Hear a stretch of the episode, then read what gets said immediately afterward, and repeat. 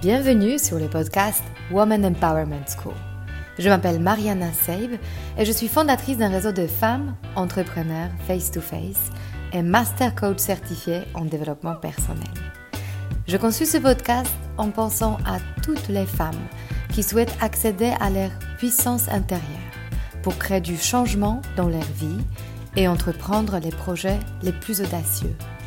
Ensemble, nous allons apprendre à mieux nous connaître lever nos barrières et accéder à notre intuition féminine pour mener la vie dont nous rêvons profondément.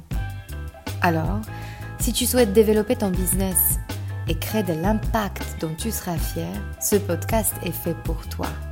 Et si après avoir écouté cet épisode, tu penses à quelqu'un qui pourra en bénéficier, n'hésite pas à le partager et à laisser un avis 5 étoiles pour augmenter sa visibilité. Alors, prête pour changer ta vie? Allez, on commence. Bonjour à vous toutes. Je suis aujourd'hui avec Anne Montesser, la fondatrice du blog Dressing Idéal et de la marque de mode Les Sublimes. Elle a pris la décision de répartir de zéro en créant son dressing idéal. Une garde-robe simplifiée, plus responsable, personnelle et authentique, qui redonne un sens tout particulier au basique fondament de nos tenues. À travers son blog, Anne vous délivre sa méthode pour vous réconcilier avec votre image et consommer autrement. Elle donne la liste de basiques à porter au quotidien, mais surtout, elle fait partie des femmes qui ont osé inventer leur métier et naviguer dans le méandre du multitasking. J'ai hâte de vous la présenter. Bonjour Anne. Bonjour Mariana. Que je suis très contente de t'avoir parce qu'on se connaît de loin depuis longtemps. Je connais ton travail et j'aime beaucoup ton authenticité. Et euh, avant de rentrer dans le vif du sujet, j'aimerais que tu nous dises brièvement qu'est-ce qui t'a amené à construire ton parcours autour de la mode durable? Et surtout d'où tu viens, qu'est-ce qui t'a euh, permis de construire euh, cette identité entrepreneuriale? Alors, euh, on va commencer par le début de ta question. Euh, mon parcours dans la mode durable, il est né très tard, parce qu'en fait, je viens pas du tout du milieu de la mode. J'ai pas fait d'études dans la mode. Mon aventure entrepreneuriale avec les Sublimes, elle a commencé par un blog, donc qui s'appelle le Dressing Idéal. Et ce blog, je l'ai ouvert après la naissance de mon deuxième bébé, donc après un congé maternité euh, assez rock'n'roll. Je suis retournée au travail et ça a été assez difficile pour moi parce que j'étais toujours en train de courir après le temps et je me suis rendu compte que le matin, je mettais beaucoup trop de temps euh, à m'habiller. Et donc, euh, j'ai eu envie de simplifier un peu ma garde-robe pour pouvoir euh, me retrouver, gagner du temps le matin, ça c'était vraiment le, but premier, et puis me sentir mieux dans ma peau, c'est-à-dire arriver au travail en étant à l'aise et en ayant confiance en moi. Et comme à l'époque je travaillais déjà dans les médias et j'avais à l'époque, j'avais un blog lifestyle, donc je connaissais très bien les blogs. C'était un peu mon métier de, lire les blogs. J'adorais les blogs de mode, mais je trouvais que c'était euh, pas représentatif de ma vision de la mode, qui était beaucoup plus simple. En fait, euh, euh, moi, quand j'ai lancé mon blog, on était en 2017, et à l'époque, on parlait très peu des basiques sur les blogs. C'était des looks qui étaient très travaillés, très pointus. Et moi, je, je trouvais ça très inspirant, mais ça faisait pas écho chez moi. Je me sentais pas, jamais assez stylée, jamais assez bien habillée. Et, euh, parallèlement à ça, je suivais euh, un peu des blogs anglo-saxons, et notamment aux États-Unis, où il y avait déjà une bascule qui se faisait vers euh, les essentiels du dressing. les Américaines commençaient à revenir à un modèle un peu plus éthique, on va dire. Et elles ont ressenti le besoin, je pense, avant nous, de simplifier leur garde-robe. Donc je trouvais ça très, très inspirant. Et euh, ça n'existait pas en France en fait, donc je, je, me suis dit bah tiens pourquoi pas euh, lancer euh, le premier blog de mode durable qui parle des basiques de la garde-robe. C'est comme ça que ça a commencé. Et d'où est venu le courage du coup de commencer à le faire Ça on parle de ton job, ok, mais à un moment tu as basculé vers le full time. comment tu t'es construit en tant qu'entrepreneur? Alors c'est vrai que ça s'est fait petit à petit. Euh, le blog c'était en dehors de mon temps de travail, mais j'y mettais beaucoup de cœur. Donc les choses se sont construites petit à petit avec une euh, très grande régularité. C'est-à-dire que ce qui a permis, je pense, de faire basculer euh, vers l'entrepreneuriat, c'est que j'étais très régulière. Donc toutes les semaines j'organisais des séances photos avec mon ami photographe. j'avais un rythme qui était quand même assez soutenu au niveau des publications et c'est ce qui m'a permis de créer une communauté et ensuite de pouvoir sauter le pas et me lancer à mon compte. Donc je dirais que ça a pris trois bonnes années quand même. J'ai travaillé sur ce blog gratuitement, j'ai envie de dire, parce que c'est vrai que je faisais pas de partenariat en me disant que un jour, toutes ces petites graines que j'avais plantées pourraient permettre de, créer quelque chose de vraiment personnel et qui, me permettrait d'aller plus loin. Et périn. Mm. Financièrement, j'ai envie de te poser aussi cette question parce que je trouve que ça passe par des autorisations. Est-ce que tu as eu des autorisations de ton entourage, je sais pas, de tes parents, petites, tu les as vus dans ce type de métier ou pas du tout? Pas du tout. Moi, je viens d'un milieu euh, assez populaire avec des parents qui ont toujours été salariés. Euh, j'ai pas des parents cadres en entreprise, j'ai des parents euh, qui ont un boulot qui leur plaît. ils sont à la retraite aujourd'hui, mais j'ai pas des parents qui ont des positions euh, de leader. Donc pour moi, c'était c'était pas quelque chose que j'envisageais. Euh, d'ailleurs, moi, quand j'ai fait mes études, je me suis jamais dit je serai cadre ou je, serai chef d'entreprise. J'ai toujours eu cette idée que je pourrais pas aller plus loin que mes parents, parce que c'était pas c'était pas pour moi en fait. J'avais pas d'exemple dans ma famille et en plus, je viens d'un milieu populaire, je viens du nord de la France. Euh, mes grands-pères étaient tous les deux mineurs, donc euh, toute ma famille est, vient du même milieu. Donc j'ai vraiment pas de modèle dans ma famille proche d'entrepreneur ou de leader au travail. Et qu'est-ce que ça a fait d'annoncer à tes parents euh, le fait que tu allais quitter l'emploi stable et que tu allais entreprendre? Rien, parce qu'en fait j'ai des parents très aimants. qui, alors j'ai des parents qui m'ont pas spécialement poussé dans cette voie, mais ils m'ont dit on te fait confiance, euh, déjà très jeune, euh, quand j'étais au lycée, ils me disaient on te paiera les études que tu veux faire. Quoi que tu veuilles faire, que tu veuilles faire un BTS ou une école de commerce ou autre chose, on sera là pour toi. Donc j'ai eu cette chance. Après, peut-être que j'ai un peu ce regret euh, qui m'est pas poussé à aller plus loin, mais je peux pas leur en vouloir puisque c'était pas non plus leur propre parcours. Mhm. Voilà, donc je les remercie vraiment aujourd'hui euh, de, m'avoir laissé choisir. Et quand je leur ai annoncé que je quittais mon boulot de salarié, euh, je pense que ma mère a eu une petite peur, mais qu'elle a quand même choisi de me faire confiance. C'est incroyable parce que souvent, j'ai l'impression que c'est très inconscient. Le parent qui veut le meilleur pour nous veut la sécurité, c'est-à-dire ils nous offrent ce qu'ils ont connu. Et ça demande beaucoup de courage, ou en tout cas beaucoup de, euh, ouais, de confiance à soi-même, une certaine loyauté à soi-même pour aller au-delà ce que tu ce que tu as fait. Et on va entrer un peu plus en détail parce que je trouve ça assez euh, fascinant euh, d'en arriver là. La première chose que je vais voir avec toi, c'est comment tu as réussi à créer cette grande communauté autour de toi et devenir visible. Parce que qui dit indépendant dit j'ai besoin d'un groupe de clients futurs, potentiels, qui me soutiennent dans, dans, les décisions entrepreneuriales que je veux prendre pour que ce soit viable financièrement. Donc, comment tu as su créer ce, euh, ce cercle de clientes fidèles et loyales? Euh, alors, je pense qu'il y a eu trois choses importantes. La première, c'est que j'ai été très régulière. C'est ce que je te disais, c'est que pendant euh, trois ans, j'ai travaillé toutes les semaines, j'ai posté au moins deux articles sur mon blog, je postais énormément sur Instagram, donc il y avait toujours euh, de la matière à lire sur mon blog et sur mon compte Insta. Donc ça, c'était très important parce que je pense que la régularité, c'est ce qui permet aussi d'être euh, visible. Euh, la deuxième chose, c'est que j'ai essayé, je pense que j'ai réussi à créer de la valeur ajoutée, c'est-à-dire proposer quelque chose qui soit ne, ne, se faisait pas encore, soit qui apportait euh, des choses aux lectrices. Donc peut-être qu'elles se reconnaissaient à travers mon expérience quand je disais que j'étais maman et débordée et que j'avais besoin d'une garde-robe beaucoup plus simple. J'imagine que ça a parlé à pas mal de femmes.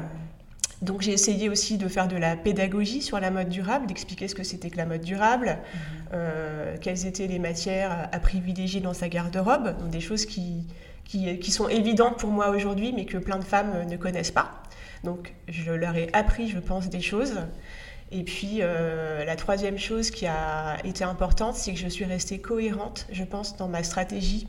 C'est-à-dire que à partir du moment où j'ai décidé que ma garde-robe serait durable, euh, j'ai continué à montrer des marques de mode durable, euh, à rester droite euh, dans mes bottes, comme on dit, et à limiter mes achats, à consommer de la seconde main. voilà, parce que c'est important pour moi déjà.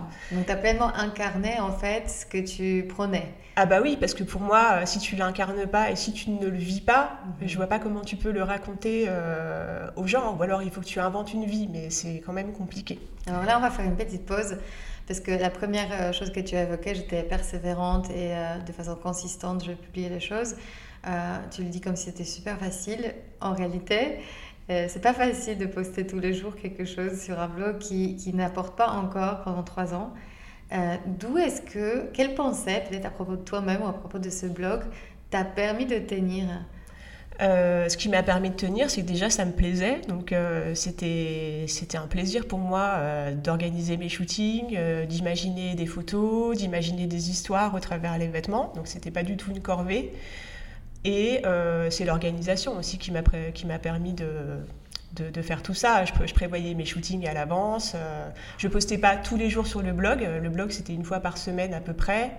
Et Instagram, par contre, j'ai publié euh, parfois même deux fois par jour. Donc euh, mhm. ça, c'est Il y a les fans, il y a ce côté, euh, ça, ça, te rendait heureuse. Oui, ça me rendait heureuse. Et à la fois, il, a dû quand même y avoir une sorte de foi ou vision de ce qu'un jour ça pourrait devenir ou pas forcément? Oui, mais c'était assez inconscient au départ. C'est vrai que j'étais plus très bien dans mon travail, mais j'avais pas de porte de sortie. En fait, je, je, savais pas ce que je voulais faire exactement. Je savais pas si j'en étais capable. Donc, je me suis dit, le blog, c'est peut-être aussi un moyen de tester des choses, mmh. voir ce que moi j'aime, voir ce qui peut fonctionner, ce qui plaît aux gens. Euh, je l'ai vraiment vécu comme ça, comme une. Euh, je vais pas dire comme un test parce que c'est plus qu'un test, c'est une vraie expérience et je suis ravie de l'avoir fait. En fait, j'apprenais en même temps que les lectrices finalement. Mmh. Donc c'est ça qui m'a qui m'a permis de de faire ça pendant trois ans sans avoir de, vraiment de projet très solide. Et puis je me suis dit, euh, on verra, on va laisser le temps passer. Et, je me suis jamais lassée aussi. Mhm.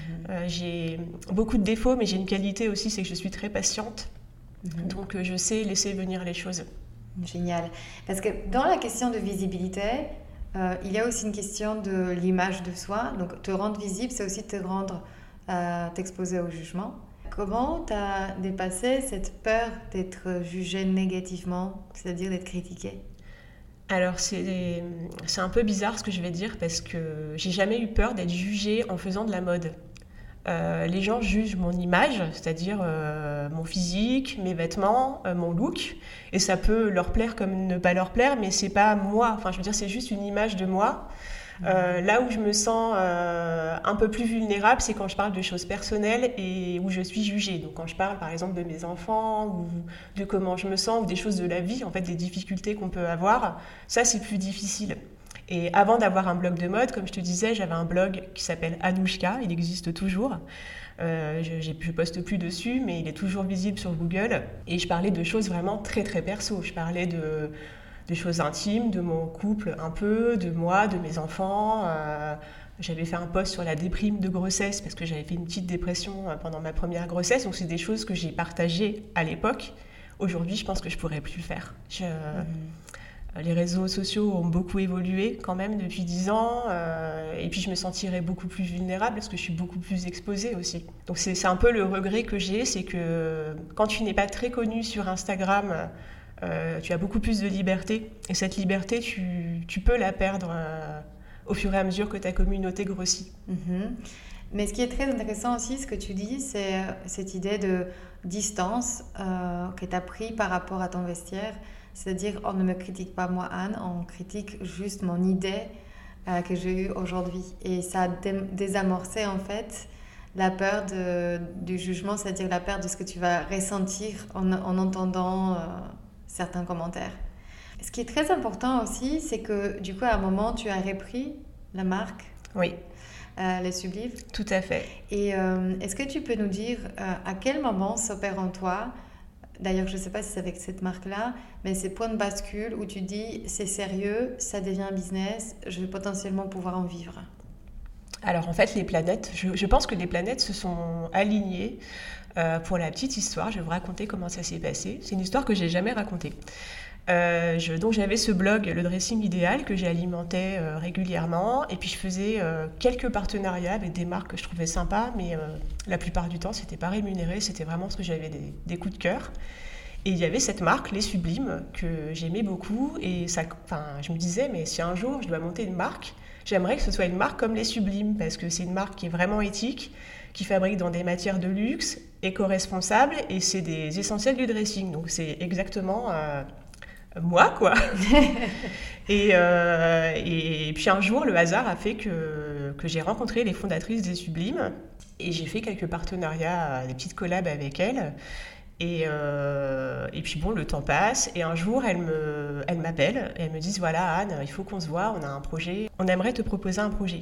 Et donc on s'est vus et euh, elles m'ont exprimé leur souhait d'arrêter la marque parce que euh, elles avaient chacune d'autres projets. Elles venaient de passer quand même cinq années un peu dures à essayer de, de, développer la marque. je pense que ça prenait pas comme elles, comme elles voulaient. Elles avaient beaucoup de difficultés à se rémunérer et je pense qu'elles avaient atteint un peu leurs limites.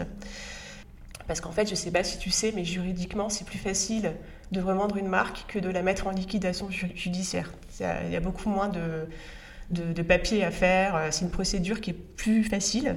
Moi, j'étais arrivée aussi à ma limite en tant que salariée. Donc là, j'avais vraiment envie de partir et de monter quelque chose. Euh, c'était une super bonne opportunité. Et là, il y avait un match. Toi, tu avais la communauté. C'est ça. Elle avait le produit. Voilà, c'est ça. Mhm. Après, euh, c'est une société que j'ai rachetée pour un euro symbolique. Donc euh, c'était pas non plus l'Eldorado, hein, je tiens à le préciser parce que peut-être que les gens s'imaginent beaucoup de choses, il y a peut-être beaucoup de fantasmes aussi par rapport à ça. Moi j'ai pas racheté une société en bonne santé, j'ai racheté une société euh, qui, avait besoin de redémarrer. Euh, ça, ça a été une période qui a été difficile parce que je me suis un peu cherchée, je me suis dit est-ce que c'est finalement une bonne idée? Peut-être que c'est pas pour moi ce projet.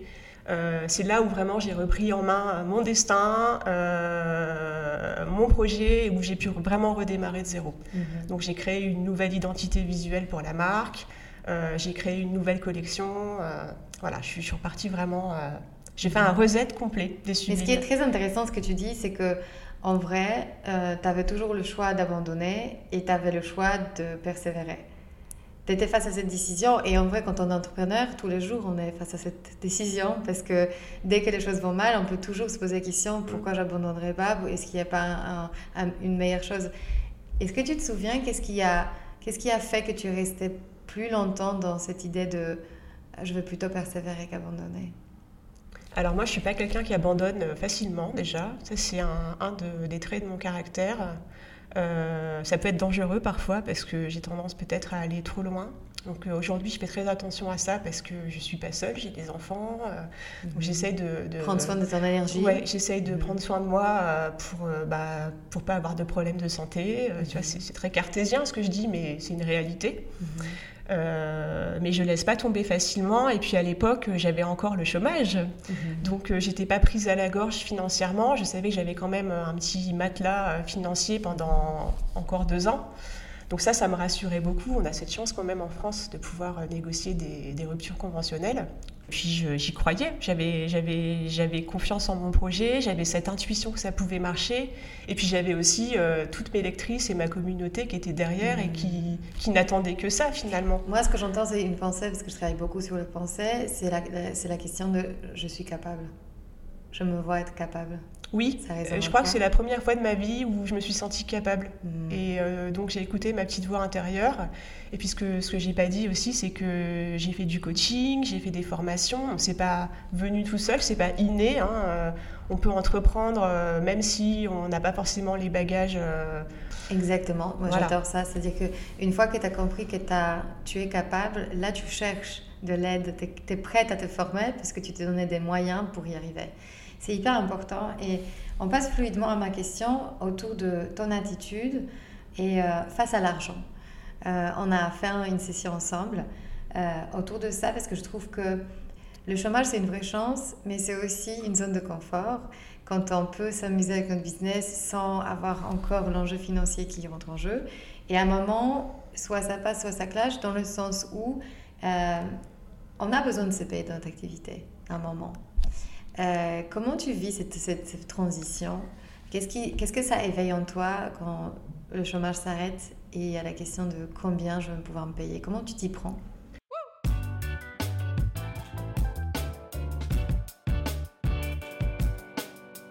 J'interromps rapidement cet épisode pour t'inviter à commencer ton chemin du développement personnel par toi-même.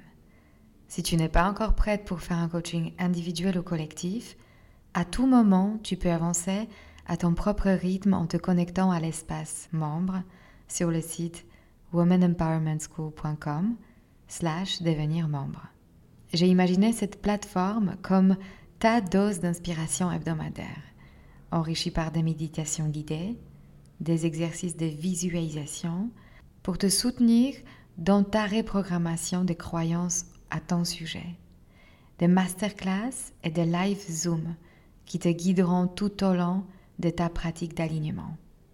Profite d'un accès illimité à nos ressources et avance à ta propre vitesse en faisant partie de notre communauté de femmes qui changent leur vie. Ce sera l'occasion de nouer de nouveaux liens avec des personnes qui te ressemblent et qui aspirent à la même chose que toi. Trouver sa juste place. Et pour y accéder, tu peux le faire dès aujourd'hui en utilisant le code que je t'offre en cadeau, You Are Enough, tout en majuscule. Pour pouvoir en bénéficier, tu as besoin de choisir l'option annuelle. Allez, on revient à l'épisode.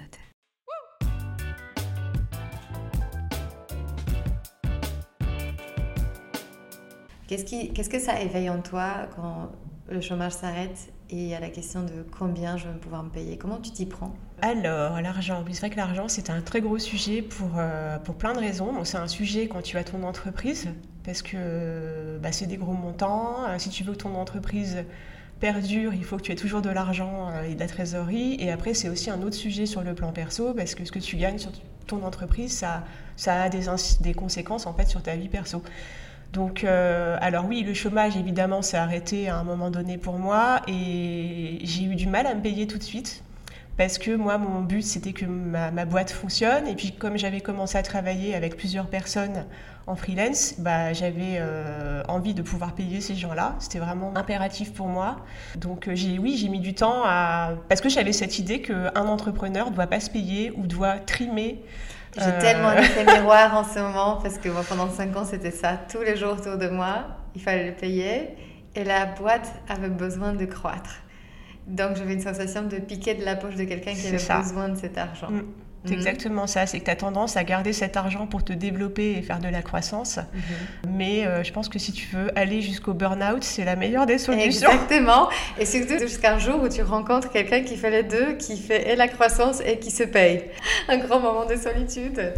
Comment tu es sortie de cette impasse euh, J'en suis sortie euh, bah, déjà parce que j'avais besoin d'argent. Donc euh, à un moment donné, j'ai pas, j'ai été obligée de, de, me payer. Et puis surtout, je pense que j'ai un peu touché le fond moralement. Mhm. l'année dernière, ça c'était l'année dernière, donc il y a un an, j'ai eu une période assez difficile où j'avais beaucoup beaucoup de travail. je voyais pas le bout et en plus je me payais pas, donc c'était compliqué. Mhm. Et, et en fait, le fait de me verser mon premier salaire, ça a débloqué quelque chose, même si c'est un salaire qui est euh, pas du tout, euh, j'ai envie de dire, à la hauteur de peut-être mon investissement ou qui est bien, bien inférieur à celui que j'aimerais pouvoir m'offrir. Mais quand même, ça reste un salaire et c'est un salaire que je me verse grâce à mon travail. Exactement. Je fais un stop parce que je, je veux quelque chose que je trouve hyper important. C'est que quand on ne se paye pas pendant longtemps, on envoie à notre corps un message que notre travail n'a pas de valeur. Et attention à ce qu'on dit à notre corps parce qu'il s'habitue à ça et il continue. Et donc, à un moment, il faut prendre une décision pour sortir de cette zone de confort qui est certes inconfortable, mais qui est notre habitude. Et euh, si on crée de la valeur, pour se sentir en équilibre, euh, l'argent est une manière de rééquilibrer en fait la valeur qu'on a créée. Ok, on, on, a besoin en fait à un moment de, de revenir dans, dans, cette idée de si j'ai travaillé, ça veut dire que euh, je me paye. Bah oui, et puis c'est surtout, euh, je sais pas pour toi euh, quel était ton objectif, mais moi mon objectif, ça a toujours été de gagner ma vie avec cette entreprise mhm. et avec un travail que j'aime. J'ai jamais eu envie de devenir riche grâce au sublime, et puis je, suis pas sûre que ça arrive un jour. moi, ce que je voulais, c'était être indépendante, ne plus dépendre d'une entreprise, donc ne plus être salariée pour plein de raisons, et pouvoir vivre de ma passion. C'était juste ça. Euh, et, aujourd'hui, je m'aperçois que j'y suis arrivée. Donc, euh, c'est très important de, revenir un peu en arrière et de, constater les progrès. Euh. Je pense que c'est important quand on entreprend aussi de, de faire un stop et dire voilà où j'en suis aujourd'hui, regarde tous les progrès que j'ai faits en un an. Mhm. ça C'est aussi ce qui permet de continuer. Mhm. Parce que sinon, on a toujours le cap sur ce qui nous manque et sur ce qui va arriver dans un an. Et effectivement, c'est toute une euh, démarche et il faut apprendre à s'auto-féliciter parce que personne d'autre le fera à notre place. oui, c'est très vrai ce que tu dis. Et aussi, je pense que quand on est entrepreneur, ça ne s'arrête jamais. Tu as toujours envie d'aller plus loin, plus loin, plus loin. Et euh, tu vois, là, aujourd'hui, je me verse un salaire, je travaille avec des gens que j'adore. Euh, mais euh, ben, j'ai quand même envie d'aller plus loin, c'est-à-dire d'embaucher des gens en CDI, d'avoir une collection peut-être plus variée, d'avoir un plus grand bureau. Enfin, tu, tu veux, tu as toujours envie de, de, te développer. Alors là, je vais te poser une question parce qu'on l'a vu un tout petit peu ensemble. il y a quand même un frein, souvent, quand on est une femme, mais un homme aussi, de devenir riche. Très souvent, le riche, on le inconsciemment, c'est quelqu'un de vilain, c'est quelqu'un de radin, c'est quelqu'un de malveillant. Euh, dans notre subconscient. Hein. je ne parle pas de, la réalité, mais très souvent, devenir riche, euh, moi j'entends énormément de femmes, surtout en coaching, qui me disent, moi je n'ai pas forcément envie de devenir riche, je veux juste parvenir à mes besoins.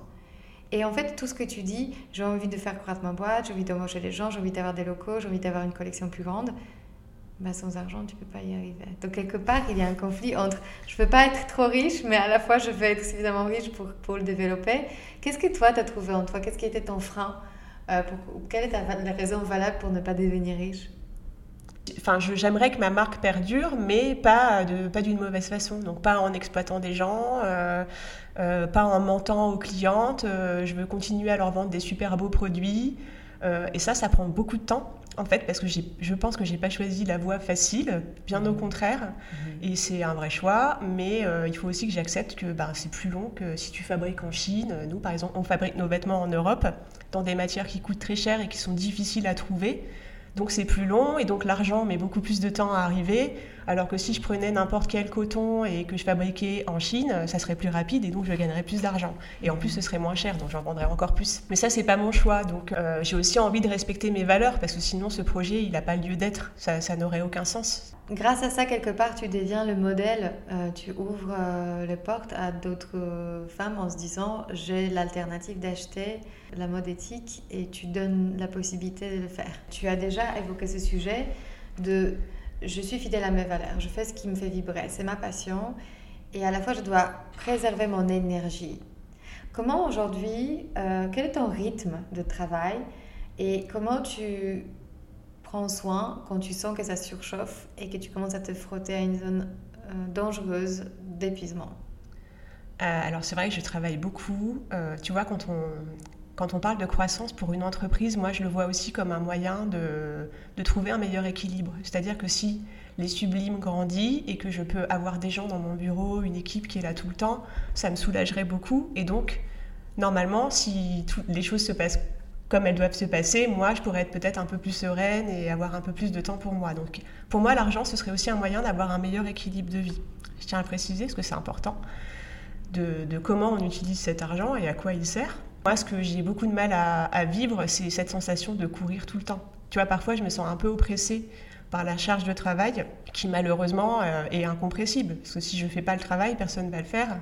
Donc ça, c'est difficile pour moi. Je pense que l'équilibre... Euh, je ne veux pas dire que je l'ai trouvé. Le temps, le temps libre que j'ai, je le consacre vraiment à, mes proches, euh, mes enfants, mon mari, mes amis proches. Ça m'a permis aussi de, de faire du tri dans mon entourage, de me concentrer sur ce qui était vraiment important euh, pour moi. C'est vrai que quand on est, euh, moi je le remarque, les entrepreneurs, on dit souvent que les entrepreneurs ont tendance à rester un peu en vase clos. Tu sais, ils traînent tout le temps entre, eux. Et en même temps, je pense que c'est assez normal parce qu'on a, on a une vie qui est quand même assez particulière, qui est peut-être un peu en marge de, de, la société. Enfin, c'est pas du tout euh, prétentieux ce que je dis, c'est juste une particularité et qu'on a des problématiques euh, similaires qu'on peut partager. Ça ne veut pas dire que les autres personnes ne nous comprennent pas ou qu'elles n'ont pas aussi leurs problèmes. On a aussi des problèmes en tant que salarié. C'est juste que c'est peut-être plus difficile de, se comprendre. Donc euh, voilà, moi je pense que ça m'a permis, ça m'a obligé surtout à faire le tri dans mon entourage parce que j'étais entourée quand même de personnes assez toxiques et j'arrivais pas à, m'en défaire parce que je, suis quelqu'un qui a beaucoup de mal à, dire non. Donc, euh, donc euh, je pense que ça m'a beaucoup apporté. Hmm. Surtout, je pense que le sens même du choix d'entrepreneuriat, je trouve que l'entrepreneuriat, c'est une super excuse pour se faire coacher. Parce que plus tu te connais, plus tu connais tes talents, plus facilement tu délègues et plus facilement tu, tu peux embrasser la croissance. croître sans se connaître, c'est très compliqué. Oui, et en même temps, je pense que l'entrepreneuriat permet de se connaître. Parce que moi, j'ai vraiment l'impression de m'être découverte. Je me connaissais assez bien parce que... Des ombres comme, des, comme de la lumière en soi. Bah, c'est ça, et puis ça te met dans des situations qui sont quand même difficiles parfois et qui te, qui te poussent dans tes retranchements. C'est un peu comme la maternité. Hein. Des fois, tu, tu, tu, dans des situations que tu comprends pas et qui t'obligent à à faire un toi-même. Voilà. Mhm. Et pour moi, euh, avoir lancé une entreprise, c'est un peu la même chose. C'est que tu sors de ta zone de confort tout le temps. Euh, tu es tout le temps en train de devoir apprendre des choses que tu ne connais pas, donc ça te demande beaucoup d'efforts. Et, euh, et, puis je pense aussi que dans les, ça repositionne un peu les relations au travail avec je sais pas si tu embauches des gens, ben il faut les former. ça, ça, te repositionne, je pense. Perpétuellement. Tout le temps. Mhm.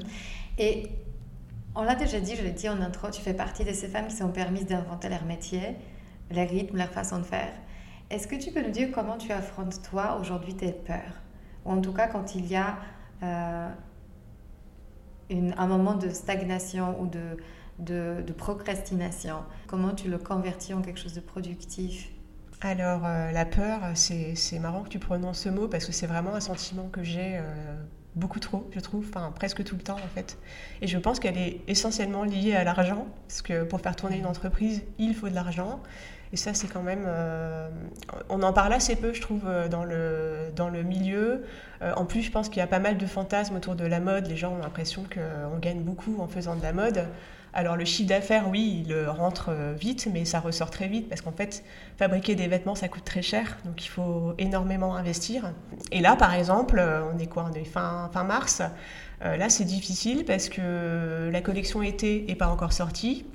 Et je dois donc, je ne l'ai pas encore vendue, et donc j'ai pas encore gagné de l'argent avec cette collection, et je dois déjà payer la collection hiver. Et donc, bah, j'ai pas forcément l'argent pour payer l'hiver. Et quand je l'aurai, ben, il restera assez peu de temps pour fabriquer les vêtements qui devront sortir en octobre ou en novembre. Donc euh, le timing est très court. Euh, je ne sais pas si j'aurai cet argent. Donc là, j'ai pris des risques parce que j'ai augmenté un peu les volumes, puisque la demande des clientes, elle est croissante. Donc je suis dans une phase de croissance, mais euh, la croissance, ça ne veut pas dire que c'est facile. Parce qu'en mmh. général, quand tu es en croissance, c'est que tu as fait beaucoup d'investissements.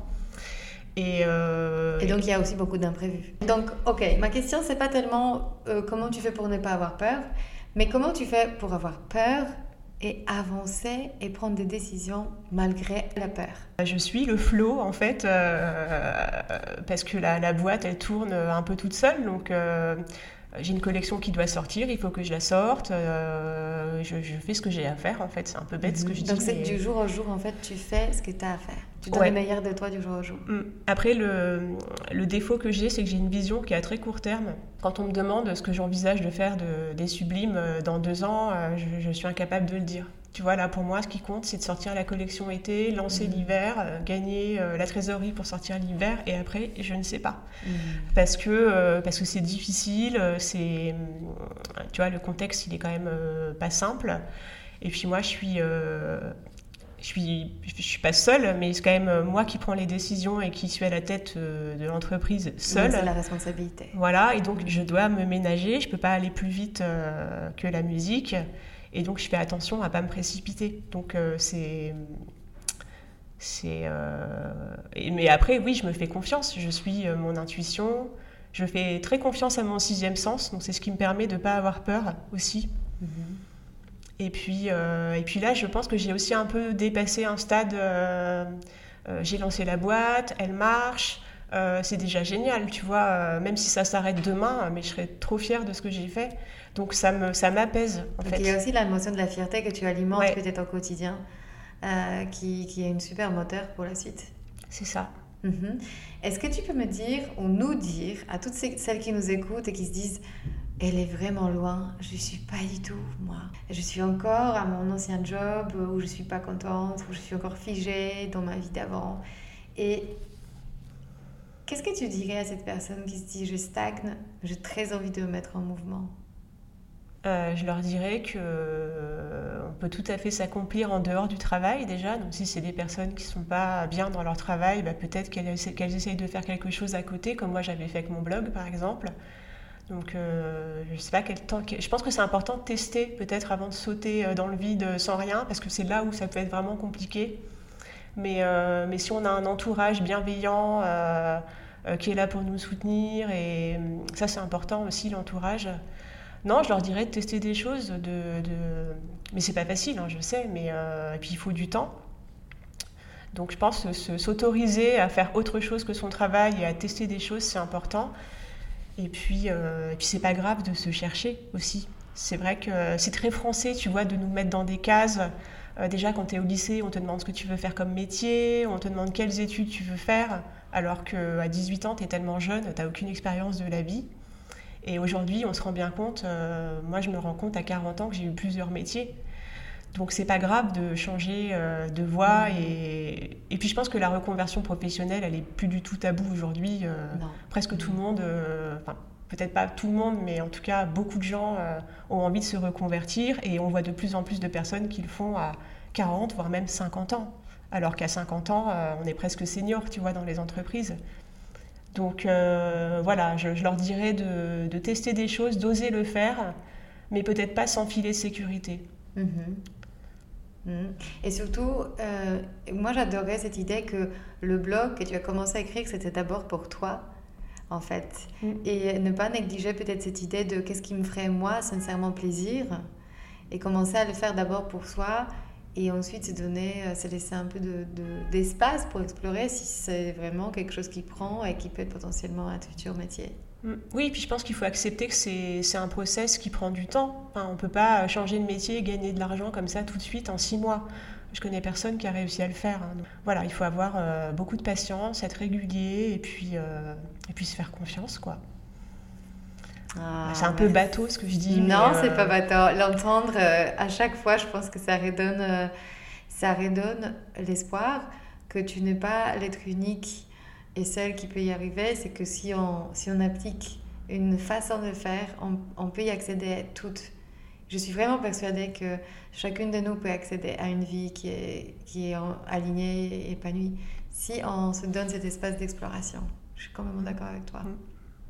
Merci Anne pour euh, Mais avec plaisir, ton témoignage. Et euh, je partage avec vous euh, dans la description de cet épisode tous les coordonnées de ton blog et de ta marque pour que pour celles qui sont intéressées, pour qu'elles puissent euh, découvrir ton travail. Eh merci à toutes de m'avoir écouté.